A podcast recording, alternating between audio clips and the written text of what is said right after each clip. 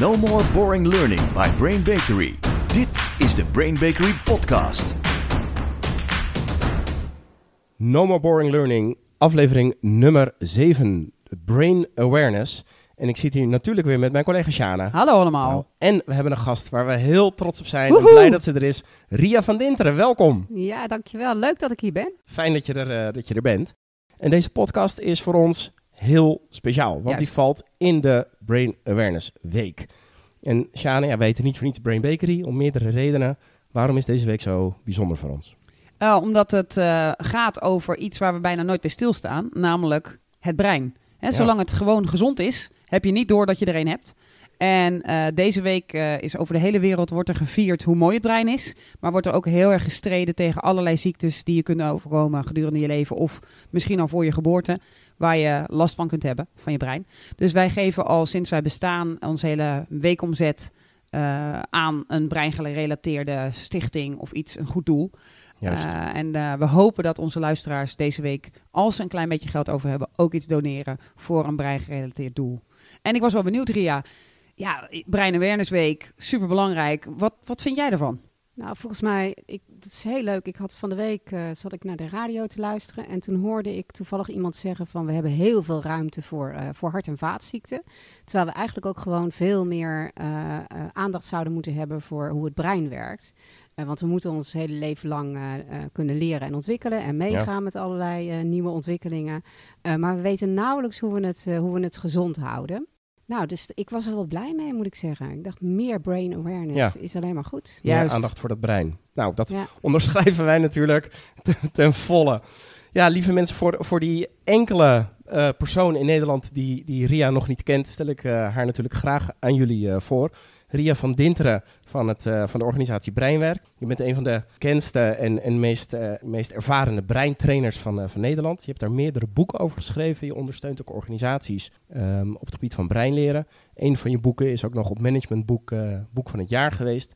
Een boek dat vorig jaar is uitgekomen is eh Breinopener. Ja, supergoed boek. Ja. Koop allemaal dat boek. We hebben Ja. geen Nee, aandelen. wij niet. Breinopeners, ga nu wel. online. Ja. Neem dat boek. Ja, Het is ja. heel goed. Voor Dus- iedere trainer en voor iedere manager. echt super fijn dat je er bent. Ja. Ja. En, en misschien, eh, wij, zijn genomineerd als managementboek voor het jaar. We staan er bij de laatste zes, maar net niet geworden. Oh, net oh, niet ah, geworden. Ja, dat, hebben wij gewoon jammer. verdrongen. we hebben het onterecht. verdrongen. Ik vind Ja. het onterecht. En ja. hoe komt dat dan in ons brein dat wij dat verdringen? We vinden, het- vonden het zo'n goed nieuws. Ja. Nou ja, misschien is het eh, ook wel een beetje ja, dat je dat wil. Dat je het wil geloven Ja, dat het juist. zo is. Dat is hè? het. Dat Ja, zou dat- het kunnen zijn. En klopt, dus jaloezie, omdat het Ja. mij nog nooit gelukt is. Dat ook. Ik Ja. ben ook nog niet eens genomineerd Nee. met een boek. Nee, Nee. nee. En, en laatste zes is best oké. Zo, echt wel. Heel erg Ja. oké. Mag je heel trots op zijn. Ja. Ja, waar wij het eh, deze podcast over gaan hebben, de, de titels Brain Awareness. We gaan het natuurlijk over het brein hebben, het brein aan zich, maar dan vooral ook het brein leren. Hoe hou je je brein gezond? Hoe zet je brein leren in in de organisatie? Eh, we hebben uiteraard hebben ons verdiept in de materie. We hebben onze eigen kennis en ervaring. We hebben je boek doorgespit. Dus we hebben een aantal vragen voor jou, eh, voor jou Ria. En we zijn eh, ook best wel weer eh, bestookt met lezersvragen. Ja, Eén oproepje ja. en toch heel via veel onze vragen social binnen. Ja. media, via onze e-mail hebben we vragen voor je binnengekregen. Dus we behandelen ook weer vragen van onze luisteraars. En de eerste vraag die we, die we voor je hebben, en eh, die is gelijk vanuit ons voor jou. Ehm, die gaat over, over iets dat wij zelf echt super interessant vinden. Want jij geeft in je boek, eh, heb je het over de mate waarin onze hersenen nieuwe verbindingen kunnen maken. Mhm. En daar geef je aan dat ehm, ja, een, een best wel bekende eh, neuroloog, als ik het eh, goed heb, Dick Swaap, die geeft aan dat de mogelijkheden van het brein best wel vaststaan. Een beetje de pessimistische view hangt Ja, hij aan. Ja. Ja. Eh, terwijl aan de andere kant, Carol Dweck, hè, we hebben de twee podcasts geleden hebben het, eh, hebben het, eh, haar, haar behandeld. Die gelooft erin dat ons brein tot op hoge leeftijd nieuwe verbindingen kan maken. En jij zit volgens mij meer aan de kant van Carol Dweck. Kun je, kun je eens onze luisteraars meenemen waarom je meer aan die kant staat? Eh, misschien is het ook wel goed om dan toch over dat ene boek even te praten, die dan Mhm. in, de, in de top 6 stond. Heel goed. Go Ja. for it. Het, het was een boek uit 2010 hoor, dus het is niet eens meer te krijgen. Het is echt een, eh, een collectors item, dus als je hem hebt, bewaak hem. ik heb begrepen dat hij voor 150 euro eh, eh, weggaat tegenwoordig. Dus eh, nou, je hebt echt een eh, mooi boek. Maar in dat boek staan 38 eh, neurowetenschappers. en toen heten ze nog geen neurowetenschapper. Mhm. En dat is eigenlijk eh, waar, waar ik mijn punt eh, zou willen maken. Want ja, een jaar of 15 geleden had iedereen die iets deed met het brein, of je nou psycholoog was, of je arts was, bioloog enzovoort, kon je iets, wist je iets van het brein. En eh, toen wij met Iedereen dat- een deeltje natuurlijk. Iedereen ja. een stukje. Ja. En, en dat is natuurlijk wat een beetje lastig is. Carol Dweck is iemand die eh, gaat over leren en ontwikkelen. En die zegt dat je eigen denkkracht, nou, voor een heel groot deel bepaalt of je nog verder kan leren en ontwikkelen. Juist, die Zij growth mindset. Hè? Precies, en zij is daar helemaal niet alleen in. Er zijn er meer die dat, eh, die dat zeggen. Ehm, alleen ja, als je het gaat hebben over eh, Dick Swaap, die verder natuurlijk gewoon een ontzettend eh goede wetenschapper is, dat was een psychiater. Aha. En dat betekent dat als jij kijkt door het rietje van de psychiater, dan ga je natuurlijk ook heel erg kijken waar komt, eh, waar komt deze afwijking vandaan. Ja. Eh, terwijl Dweck dus meer op het leren zit en op het ontwikkelen, want die heeft die eh, basis, zit Swaap veel meer op ziektes. Dus, dus dat geeft ook aan wat het verschil erin eh, is. Ja. En eh, ook al is zijn boek hartstikke mooi, jij, wij zijn ons brein, eh, is dat ook voor een deel beperkt als je het wil gaan hebben over leren en ontwikkelen.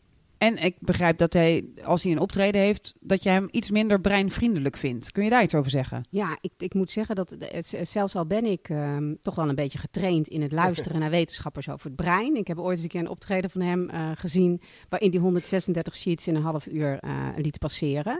136 in een Oh, half ja, uur? Ja, precies. Nou, Nou, het zou verboden moeten worden. Ja, niet heel breinvriendelijk. Nee, het was niet heel breinvriendelijk. Ik vond op zich, dacht ik, oh ja, oké, hij heeft best een aardig verhaal. Maar ik zag ook wel gewoon heel langzaam wat wegtrekkertjes eh, in de zaal, eh, eh, Ja. zeg maar. Ja, Ja. dat, dat kan ik me wel voorstellen. Zo.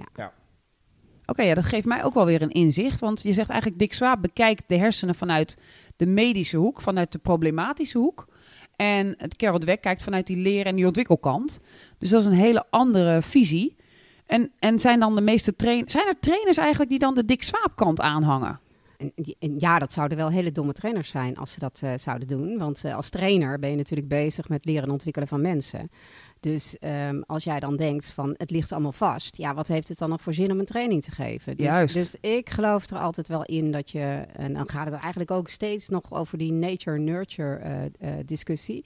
We weten dat het alle twee heel erg belangrijk is. En ik vind dat je als trainer gewoon echt je, je stinkende best moet doen om eh, mensen een stapje verder te brengen. En daar ook in te geloven. Want Ja. dat weten we natuurlijk wel van het werk. Als je er zelf in gelooft, dan wordt het Ja. ook doorgegeven. Dus iedereen heeft een trainer nodig die in hem of haar gelooft. En die denkt, jij kan je ontwikkelen. Juist.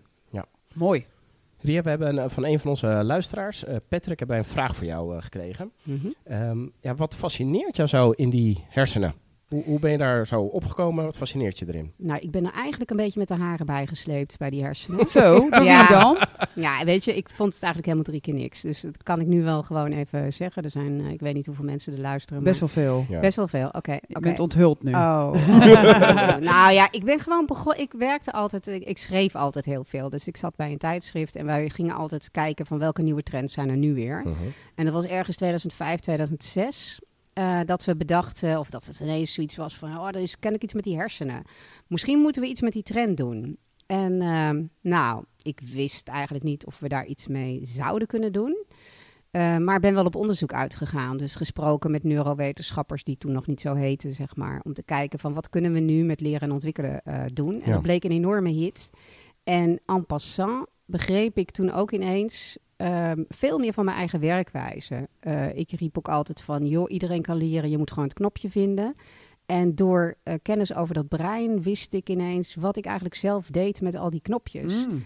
En een van de dingen waar ik echt wel achter kwam was, nou ja, we hadden het er net al heel even over, maar dat rotsvaste vertrouwen dat iedereen kan leren. Ja. Of je nou analfabeet bent, eh, ik zeg altijd analfabeet of van welke achterstandsgroep dan ook, of manager.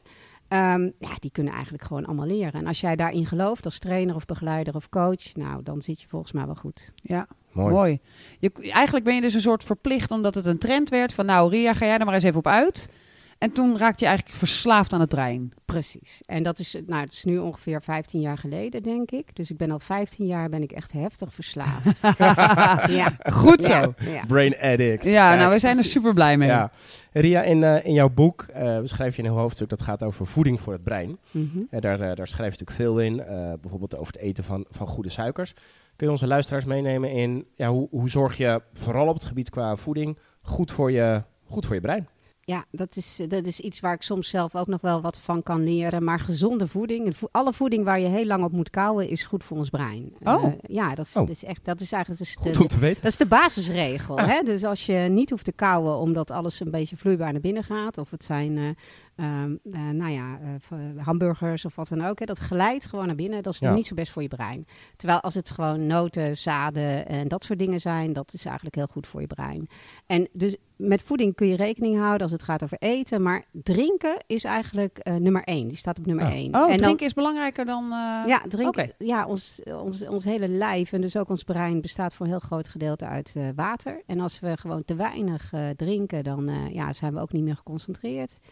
En ehm, een van de dingen waar je ook aan moet denken is bijvoorbeeld, eh, dat hoort ook bij voeding, is bewegen. We, Mhm. eh, ja, weet je, ons brein, we worden ook creatiever als we gewoon veel bewegen. Dus eh, even hardlopen helpt echt. Ehm, en wat we, Ik heb een vraag eh, binnengekregen van Victor. ja. En die zet eh, sinds kort nootjes neer in zijn training. En Ja. ik denk vanwege het koude dan, hè, dat hij dat Ja. weet. Maar helpt dat dan ook ter plekke, is zijn vraag, dat die training beter verloopt en dat die mensen meer leren en meer onthouden? Is die ene boost noten die hij nu toevoegt aan zijn deelnemers, helpt dat? Nou, ik, wou, ik wou dat het zo simpel Ja, was. sorry Ja. Victor. Ja. Ja, ja. Nee, weet je, het, het is altijd wel beter dan dat hij M&M's er neerzet. Dus da- dat Kijk. in ieder geval. Hè. Dus, want die M&M's zijn gewoon, dat zijn allemaal hele snelle suikers. En dat betekent eigenlijk dat alle, eh, alle energie niet naar je brein gaat, maar naar je buik om die eh, snelle suikers te verwerken. Dus als je nootjes doet, dat, gaat allemaal, dat geeft geleidelijk aan wat energie. Dus dat is al beter. Maar het zijn van die vragen, ik krijg ze ook wel eens. En daar is eigenlijk een heel uitgebreid antwoord op nodig. Want wat bedoelt hij nou precies? Wanneer geeft hij het? Ja, ja. Is het hè, weet je, maar alleen nootjes neerzetten levert jou natuurlijk geen, eh, geen beter verwerkingsproces op. Maar nootjes is altijd beter dan M&M's. Dus dus hij doet het wel goed. Ja. hij doet het wel goed. Gewoon Nootjes- blijven doen, Ja, maar. Maar het verhoogt niet Het op dat moment het Ja, leerrendement. Oké. nee. Maar het- daarover, ja. daarover gesproken, over dat leerrendement. Mhm. Want ehm, wat ik echt heel interessant vond, jij geeft op een gegeven moment in je boek aan, dat als je deelnemers zelf een leerprogramma laat samenstellen, dat dat het leerrendement heel goed eh, kan verhogen. Maar ik zou me ook situaties voor kunnen stellen dat dat misschien niet handig is of dat het, dat het niet werkt. Kun je, kun je eens meenemen in wanneer, wanneer moet je dat wel doen en wanneer misschien ook niet? Nou, in principe is ehm, het, het, het- zit een heel eenvoudig principe onder. Eh, eh, want we hebben ehm, eh, volgens mij, nou, we hebben 86 miljard neuronen in ons hoofd zitten. En op het moment dat die neuronen zich verbinden, ben je iets aan het leren. Ja. Ehm, als je nou voor een groep gaat staan en je gaat heel veel vertellen, dan ehm, nou, raad eens welke neuronen dan aan het werk zijn. Dat is bijna altijd van de verteller zelf en niet van de mensen die iets zouden moeten doen. Dus het zelfontwerpprincipe heeft heel veel te maken met dat, dat zij dan eigenlijk al aan het bedenken zijn: wat wil ik nou eigenlijk weten? Nou, dat maakt het sowieso eh, eh, veel handiger. Hè? Ja. Dus ehm, je zult ervoor als trainer moet je er heel erg van bewust zijn: hoe kan ik ervoor zorgen dat niet mijn neuronen gaan werken, maar hun neuronen gaan werken? Dus de neuronen van Oh, dat is een mooie zeg. Dus, nou ja, dat, dat, is eigenlijk, het- dat is eigenlijk het ontwerpprincipe wat, er, eh wat eronder eh ligt. En dat betekent dat als je zelf bedacht hebt dat je iets wil en dat je iets wil leren. ehm, we noemen dat ook wel dat een brein werkt als een soort goal-seeking device. We zoeken eigenlijk als het ware dan ook zelf het antwoord. Als je zelf een Mhm. vraag hebt geformuleerd, dan zit dat ergens in je achterhoofd ook gewoon letterlijk en ben je op zoek naar een antwoord. Ik denk dat dat wel iets anders is dan wat je vaak in trainingen ziet. Dat mensen een ontzettende ja, eh, leerdoelronde doen. Eh, weet je, mensen zijn verplicht op training gestuurd. Hallo, welkom. Wat is je leerdoel? Nou ja, ik sta helemaal open als een spons. Ja. Eh, dat, is, dat lijkt me iets anders. Dus kun je iets zeggen over hoe je, hoe je mensen goed kan begeleiden om zo'n vraag te vinden, waardoor dat goal-seeking device, dat wordt mijn nieuwe naam voor mijn Ja. hersenen, voel ik Ja. nu al, Ja. eh, aangaat? Want Ja. van zo'n simpele leerdoelronde lijkt me dat niet. Nou, sowieso is zo'n ronde ehm, niet zo heel, heel erg handig. Ik weet niet of je het, volgens mij doe je het nooit. Nee. Nee. Maar ze noemen dat ook wel, hoe heet dat nou toch ook alweer? Zo'n sudden death ronde is het. eigenlijk, als je dat doet, hè? Dus je, je doet een ronde en wa- wat we ook weten uit onderzoek is dat als iemand anders dan aan het woord is, ben jij eigenlijk alleen maar aan het nadenken over Ja. wat zal ik nu antwoorden. Ja. Oh, dat heeft die al gezegd, dus dan Moet moet, ik iets ik- anders moet het verzinnen? anders. Ja. En eh, er komt ook een soort opluchting als je geweest bent, waardoor je de volgende leervraag ook al niet hoort. Allemaal niet efficiënt. Juist. Ehm, als je eh, vanuit het principe eh, uitgaat dat eh, die neuronen van jou aan het werk moeten zijn, dan is bijvoorbeeld het maken van buddies of maatjes en samen delen van zo'n van zo'n leerdoel. En ook zeggen van, joh, ik ga jou helpen om dat voor elkaar te krijgen, werkt al veel beter. Hè, dus dus je, je hoeft ook niet zoiets centraals te doen als van laten we leerdoelen delen. Ehm, en tegelijkertijd, hoe eh, scherper je iedere keer terugkomt op wat kom je hier nou eigenlijk halen. En hoe meer je dat koppelt aan hun praktijk, hoe beter ze ook gaan luisteren en, en dingen gaan eh, doen. Dus het heeft wel zin, maar niet de centrale groep. Dus Nee, het, het moet en- iets en zijn wat denk- voor jou werkt. Sinds we zo blended zijn als de neten Mhm. en het zo gemakkelijk is om van tevoren filmpjes op te nemen of dingen in te sturen, kun je dat natuurlijk ver van tevoren al aanzetten, die goal-seeking device. Precies, precies. Ja, Mooi. dat is heel goed mogelijk om dat van tevoren aan te zetten. Ja. Ja. Hey, eh, Shana noemde net mensen die zeggen: Ik ben vooral naar de training gestuurd en ik zit hier als een spons. Eh, in een van de hoofdstukken, ja, ja, in een van de hoofdstukken van je boek heb je het over emoties eh, in het brein en emoties in de training. En dan zeg je ook van, ja, ja hè, dan heb je het over mensen die een soort van tegen hun wil in de training zitten, die gestuurd zijn. Wat is volgens jou dan de beste manieren voor trainers om, om daarmee om te gaan met dat soort negatieve emoties? Ja, dat, dat vind ik altijd hele moeilijke eh, vragen. Ik, ik moet wel zeggen dat wij, eh, ik werk met een aantal mensen in de Schilderswijk en wij hebben nu een soort training gemaakt van leren tegen je zin. Dat doet me er altijd een beetje aan denken. Leren Oh. tegen je zin. Leren tegen je zin. Ja. Ehm, en dat gaat er eigenlijk om dat als jij andere, dat is, dat is voor een school eigenlijk best wel makkelijk, want die hebben heel veel eh, Ja. eh, leerlingen. Die Welkom bij Ja. Leren tegen je Ja. zin. Ja. Vind Zo zou je je school kunnen noemen gewoon. Ja, ja. Ik wil zo'n school, leren tegen je zin. Ja. Nou, het is ook echt, het is heel populair. Het is heel populair om mensen daar naartoe te sturen en om daar iets mee te doen. Want we doen dat ook in het kader van hoe kunnen we wat meer breinkennis erin doen. En wat we ze dan bijvoorbeeld leren is van, je hoeft er ook geen zin in te hebben, maar je kan gewoon wel wat opschrijven. Of eh, weet je, dus je, er zitten veel meer spelelementen in en veel meer herhalingselementen, waardoor je toch- dus toch stiekem wat leert. En eigenlijk vindt iedereen dat hartstikke leuk. Ik heb stiekem wat geleerd. Wat leuk Ja. is dat. En natuurlijk, daar los je niet een... ehm, ja, daar los je dat niet- probleem van die trainer natuurlijk niet op, die allemaal gestuurde mensen heeft. Ehm, eh, ik heb zelf wel eens, ik vind altijd wel heel belangrijk dat het toch een soort commitment is. Hè? Dus als iedereen gestuurd is en jij gaat daar als trainer ook in mee, dat gewoon driekwart gestuurd bij jouw training zit. Nou, ik zou daar zelf niet zo voor kiezen. Nee, nee. Ehm, dus, dus in die zin ja, dat is het niet doen. dilemma dat wij, dat wij natuurlijk vaker horen, ook van trainers. Hè, van durf je zo voor kwaliteit te kiezen en soms dus niet voor je portemonnee. Hè? Dat dilemma, dat is natuurlijk best een grote. En, en je hebt nog best veel bedrijven eh, die gewoon zeggen, nou we willen gewoon vijf Ja. trainers die dat komen geven. Kom hier een training Eh, geven? En Ja. hier heb je dan 30 dagen. Ja, en als je dan leeg staat als trainer, ja, zeg dan maar eens nee. Ja. Hè, wat, wat zouden we zulke mensen kunnen aanraden die in dat dilemma, die dat dilemma wel voelen, Mhm. eh, maar die toch denken, ja, dan kies ik nu voor mijn portemonnee. Wat zouden die anders kunnen doen met de breinkennis die jij nu hebt? Als ze toch die ja willen geven, kunnen ze dan nog wel iets doen? Ja, tuurlijk kan je wat doen. Ehm, ik denk alleen dat als je je heel star gaat vasthouden aan eh, een vooropgezet programma, voor, voor zover je daar invloed op hebt, dan gaat het geen fijne dag worden. Dan gaat het naar de tering gewoon. Ja, gaat dat is echt helemaal niks. Nee. Hè? Dus eh, oké, we doen nu eerst een rondje leerdoelen. Dan gaan we een rondje eh, vragen stellen doen. Dan gaan we luisteren, samenvatten, doorvragen. Dat is allemaal niet leuk. Wat wel gewoon heel goed kan werken, is dat je, ehm, dat je gaat kijken of je er spelelementen in kan stoppen. Gamification, hè? Ja, dat vindt iedereen eigenlijk helemaal super. Dus duw mensen in die ervaring en ga veel meer op proces trainen. Ehm, eh, zodat mensen ook in de gaten hebben dat zij met hun houding ook nergens komen. Dus, ja, dan kom je eh, alleen maar om je baas tevreden te stellen. Je bent er precies, wel. precies. Let's do it. Ja. Ja. Ja, Ja, en ideaal is natuurlijk dat je zegt tegen dat bedrijf: laat me jullie even opvoeden en even kijken hoe leren echt werkt. En, en gaat zo, gaan zorgen dat mensen van tevoren echt zin hebben en dat ze hun, eh, hun goal-seeking device aanzetten. Eh, en als dat niet lukt, kun je nog steeds iets anders doen in je training, waardoor je mensen in een beleving trekt. Versus hier is het programma, nu is het 11 uur, dus nu is het pauze. koffie. waardoor je brein echt denkt: nou, ik weet precies wat er gaat gebeuren. Ja. In slaap. ja. Is het- En wat, wat zouden we kunnen adviseren aan, aan bedrijven die nu nog steeds vastzitten aan... Nou, we hebben zeven keer per jaar de beginnend leiderschap cursus met een docent. We zoeken een nieuwe docent. Het programma duurt vijf dagen. ja. Eh, wat, Slaap je wat- al? Ja, ik bijna zelf al, terwijl ik het uitleg. Ja. Want we hebben nu de trainerskant bekeken. Wat, wat moet zo'n bedrijf doen? Je moet toch snappen dat als je mensen gaat, iets gaat leren over leiderschap... dat ze dan ergens de lead moeten nemen in dat programma... in plaats van het ondergaan. Ja, ja. Nou, ik hou heel erg van leren op de werkplek zelf. En wat ik heel belangrijk vind, is dat je als mensen zelf zeggen, dit weet ik wel, dit kan ik wel, dat je mm, gewoon dat je daarvan uitgaat en dat je mensen bijvoorbeeld iets laat inleveren of dat je in ieder geval iets zegt van al neem eens maar een filmpje op. Ik heb ooit één keer een filmpje gekregen van eh, mensen die medewerkers hadden geïnterviewd die iets zeiden over, nou zo geeft eh, Pietje eh, leiding.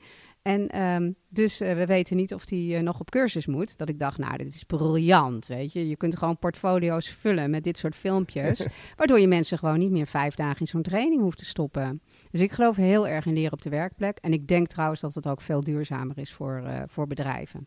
Ja, over die negatieve emoties gesproken. Toen ik breinopeners las, toen ging het een stukje over negatieve emoties. En toen dacht ik, ja, ik maak eigenlijk best wel vaak gebruik in leerinterventies of leeractiviteiten van negatieve emoties. Van, als we dit niet veranderen, wat gebeurt er dan? Van, eh, jij bent nu aan de beurt van, we gaan een battle doen en daarbij kun je verliezen en winnen. Hoe kijk je daar dan naar? Ja, nou ik denk dat uh, uh, alle emoties, hè, positief en negatief, die werken heel goed op. Die zitten namelijk gewoon echt in het middelste stuk van ons brein. Dus die werken enorm goed op onthouden. En, en dat betekent dus ook dat het best wel mag schuren. Hoe meer het eigenlijk schuurt, hoe beter je het gaat onthouden. Dat klinkt een beetje stom, maar als je echt veel te laat je training binnenstormt en iemand zegt daar ook wat over, dan um, blijft die training je ook eigenlijk altijd wel bij. Hè? Dus uh, zowel negatief als... Ja, ja. ja. Het is, het is, wat leuk is trouwens, misschien wel in een soort anekdote. We hebben ooit Margriet Sitskoorn uh, gesproken en die zei slaan helpt ook. Oh, wauw. Oh, oh. Die, ja, die is interessant, hè? Slaan helpt ook. Het enige wat ze wel zei, en dat is wel iets wat je moet realiseren, dat um, ze zei je kan echt prima iemand piano leren spelen door af en toe gewoon eens een tik op die vingers te geven.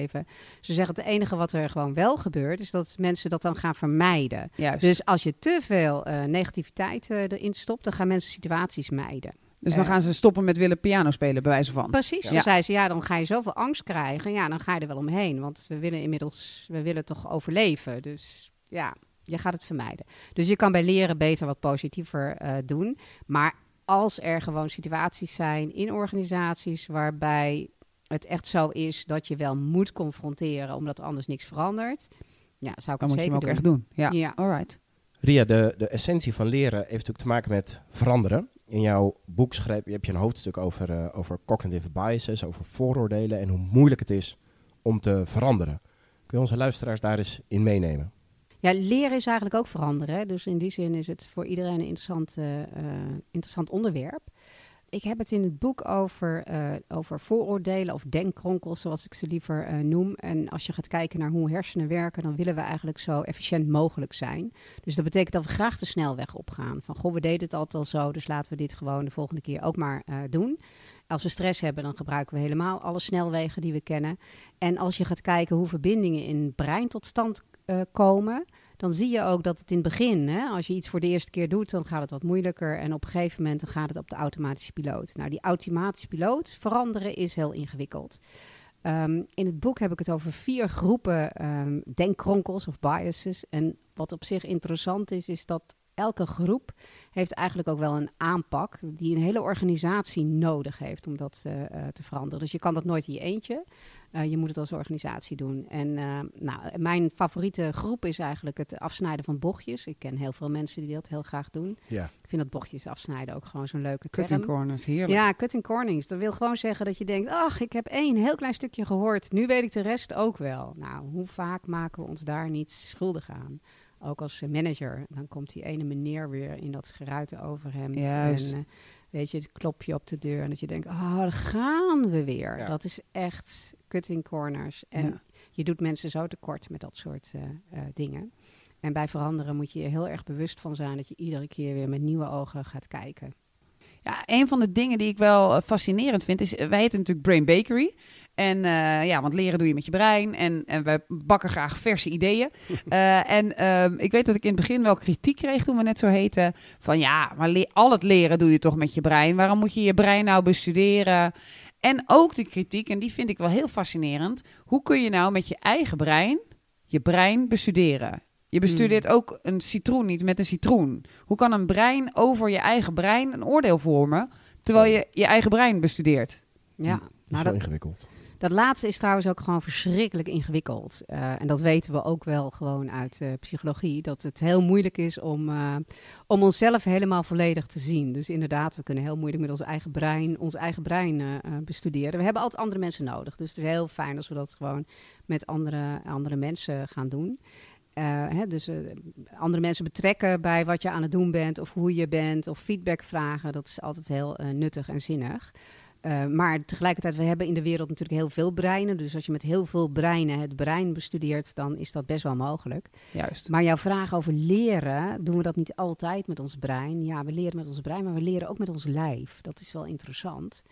Want uh, ja, het, het, brein is niet losgekoppeld van het lijf. Ik heb ooit eens een keer een filosoof die zei van toen ik student was, toen uh, deed ik altijd mee aan onderzoek over het brein. En dan ging ik gewoon in die fMRI. En ze gingen kijken in mijn hoofd. Terwijl ondertussen was er natuurlijk in het lijf ook van alles aan de hand. En de relatie tussen het lijf en het brein is er gewoon. Uh, er zijn ook nu weer nieuwe onderzoeken die een relatie leggen tussen het brein en het hart. Nou, dat, eh, wat ik in het begin zei over dat we meer oog moeten hebben voor de ontwikkeling van het brein en zorgen dat dat gezond blijft dat heeft ook alles te maken met ons hart moet gezond blijven, ons brein ook. Er zit gewoon een connectie, dus we leren met beide. Um, maar goed, het brein is natuurlijk wel super belangrijk. Ria, ik heb ook een vraag binnengekregen van Matthijs. Ik had hem zelf kunnen stellen. Hebben mannen meer ruimtelijk inzicht? Mm-hmm. Zeg, oh. ja, zeg ja, alsjeblieft. Ja. ja. Nou, weet je, um, dit is wel moeilijk. En ik hoop dat mijn man niet luistert trouwens. Um, er is inderdaad wel ergens een gebiedje in het brein waarbij uh, ze zeggen dat mannen net iets meer ruimtelijk inzicht hebben dan vrouwen. Ik geloof er helemaal niks van, want we hebben het over heel veel breinen. En uh, we hebben het dan over een hele grote groep. En dat zijn uh, de mannen of de vrouwen. Terwijl daar individueel enorm grote verschillen in, in zitten. Dus dat betekent dat, een, dat er heel veel vrouwen zullen zijn die heel goed kunnen file parkeren. En dat er ook heel veel mannen kunnen zijn die dat gewoon helemaal uitstekend doen. Er zijn natuurlijk verschillen maar ze zijn minimaal. Hmm, Dank nou, u wel. Ja.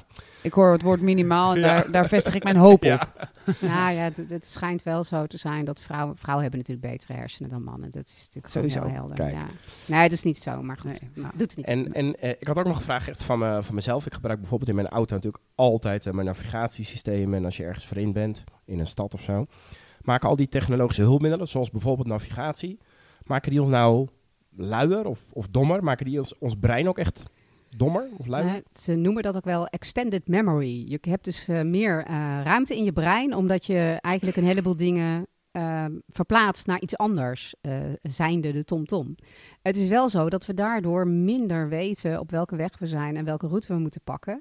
Dus ik heb wel ooit gehoord van de ANWB dat toen die, al die routeplanners er net inkwamen, dat ze dan telefoontjes kregen waarbij iemand gewoon zei: Ik weet niet waar ik ben. Weet u waar ik ben? nou ja, dus, dus dat is, is antwoord op die vraag. Uh, soms als je denkt, ik wil toch nog wel precies weten waar ik ben, is het handig om navigatie af en toe thuis te laten. Dat triggert je brein ook weer, dat is heel gezond. Vraag aan jou nog, Ria. Um, stel dat deze podcast viraal gaat. Hè? Stel, heel veel mensen krijgen hem te horen. Wat zou jij nou willen dat, dat heel Nederland of een bepaalde groep in Nederland wist over het brein? Wie moet hem, wie moet hem luisteren en wat moeten ze horen? Nou, iedereen mag hem luisteren, dat is sowieso natuurlijk een goed idee. En voor de rest denk ik dat iedereen hem moet geven aan een docent. Uh, ik merk dat in op het een onderwijs, school. Op een school, Ja. ja. Er is ongelooflijk veel bekend over het brein. En er wordt op scholen wordt er heel weinig mee gedaan. Ik zou eigenlijk iedereen gunnen dat ze gewoon met meer breinkennis... weer veel meer gaan kijken naar kinderen als uh, uh, een groep mensen die kan leren. En waar ze in geloven. Ja, mooi. Echt en, en, en, helemaal. Heel Ja. mooi. Ja. Ja, want, want dat zie jij dus ook echt. hè? Want wij, wij zijn natuurlijk met No Bo- Boring Learning... proberen we een soort eh, al het saaie leren... waarbij de hersenen half afsterven eh, te, te verdelgen. Maar zie je ook echt een verschil dat, dat veel trainers dat dan wel oppakken... maar dat docenten op scholen daar nog minder mee doen? Hoe komt dat dan, denk ik dan gelijk? Nou, misschien omdat er zoveel andere dingen ook bekend zijn. Kijk, voor trainers, die krijgen een soort directe feedback op het moment dat, uh, dat het niet goed loopt met die groep. Want uh, deelnemers zijn altijd heel mondig. Uh, dus dan weten ze ook gelijk, oh ja, ik moet wat anders gaan doen. Dus die komen dan al heel snel bij allerlei nieuwe trends uit. Uh, terwijl bijvoorbeeld op scholen is het natuurlijk heel vaak van ja, maar zo doen we het eigenlijk altijd al wel. Um, en En wat heel veel nieuwe wet en regelgeving Precies. krijgen ze natuurlijk. Precies. Ja. En je ziet ook gewoon heel erg, het examen is heel erg belangrijk. Nou, als je jullie kennen Kar- Carol Dweck. Ehm, ehm, het gaat natuurlijk niet alleen om het resultaat. Het gaat vooral ook gewoon om dat je leervermogen ontwikkelt. Dus ja, in die zin eh, heel goed dat scholen dat gewoon wat beter gaan doen. Ria, het is tijd voor een vraag die wij aan jou hebben. Dat is de fuck-up van de week. Ja, dus we willen heel graag van jou horen. Durf jij hier, nu je weet dat we viraal gaan Oeh. voor docenten, Oeh. durf jij met de billen bloot en, en een fuck-up, een keer dat je echt zondigde te- tegen het brein, durf jij dat met ons te delen? Brain Bakery's Fuck Up van de week. Ja, nou, ik, ik, ik zei al, ik heb er zoveel eigenlijk. Hè? Dus, eh, maar van fouten leer je. Dus het is eigenlijk alleen maar prima dat je heel veel fuck-ups hebt. Maar er is wel eentje waarvan ik echt denk, ik geef heel veel eh, trainingen aan leidinggevenden. Ik ben dat zelf ook ooit geweest. In het boek staat een, eh, een, sche- een schema, zeg maar, van welke dingen eh zorgen er nou voor dat mensen zich veilig voelen. En daar moet je niet tegen zondigen. En dat is het SCARF-model van David Juist. Rock. En een van de dingen die erin staat is status. Sommige mensen zijn gewoon heel statusgevoelig. En ik heb ooit eens een keer een, ehm, moest ik een reorganisatie eh, begeleiden. Minder functies. En er was een senior functie en een gewone functie. En ik heb in mijn eh, enthousiasme eh, gewoon bedacht, omdat ik niet zo van de status was, weet je wat, ik, ik, ik schrap gewoon dat woordje senior. En dan hebben we gewoon één functie minder. Ehm, Auw. Ja, het was echt auw. Het Oh. was echt, ik, stond, e- ik heb drie maanden achterstand gekregen. Och. Alleen al door het schrappen van dat woordje. Want ik kreeg dus alle seniors aan mijn bureau. Die zeiden, weet je wel hoeveel ik hiervoor gedaan heb en noem maar op. En nou, het was echt Oh, verschrikkelijk. dat is wel één die mij ook zou kunnen overkomen. Dat je, ik ben ook zo niet statusgevoelig. Oh, ja, je denkt met de beste wil van de wereld, je gaat door en dan, oh, Ja, ja, serieus mooie fuck-up. Ja, maar we kunnen daar gewoon wel zes van deze podcasts over opnemen hoor. Als je ze allemaal wil horen. Dus eh, ja, ik zou zeggen, maak lekker fouten. Dat is gewoon ook goed, denk ik. Juist. Dankjewel voor het delen, Ria. We gaan afronden, mensen. Ja, Ria, dankjewel voor je aanwezigheid hier. Heel blij dat je er was. Is er nog iets dat je als laatste met onze luisteraars wilt delen? Ehm, nou, ik merk aan eh, het, het hebben van dit gesprek dat ik denk, oh, ik kan er nog wel een tijdje over doorpraten. Kom je Maar nog een keer terug? Ja, kom ik nog een keer terug. Oh, Kijk. wat gezellig. Whatever, lijkt me hartstikke leuk. Leuk. Dan Leuk. doen we weer vragen vooraf. Helemaal Ja. top. Gaan we weer vragen van luisteraars eh, inventariseren. Heel fijn dat je er was, Ria. Dankjewel voor je aanwezigheid. Ja, Sjana, bedankt. mag ik ook jou danken natuurlijk weer. Tuurlijk. Dit was No More Boring Learning. Dankjewel voor het luisteren. Tot de volgende keer. No more boring learning. Dit was de Brain Bakery podcast. Wil je meer weten? Kijk dan op brainbakery.com of volg ons op onze socials.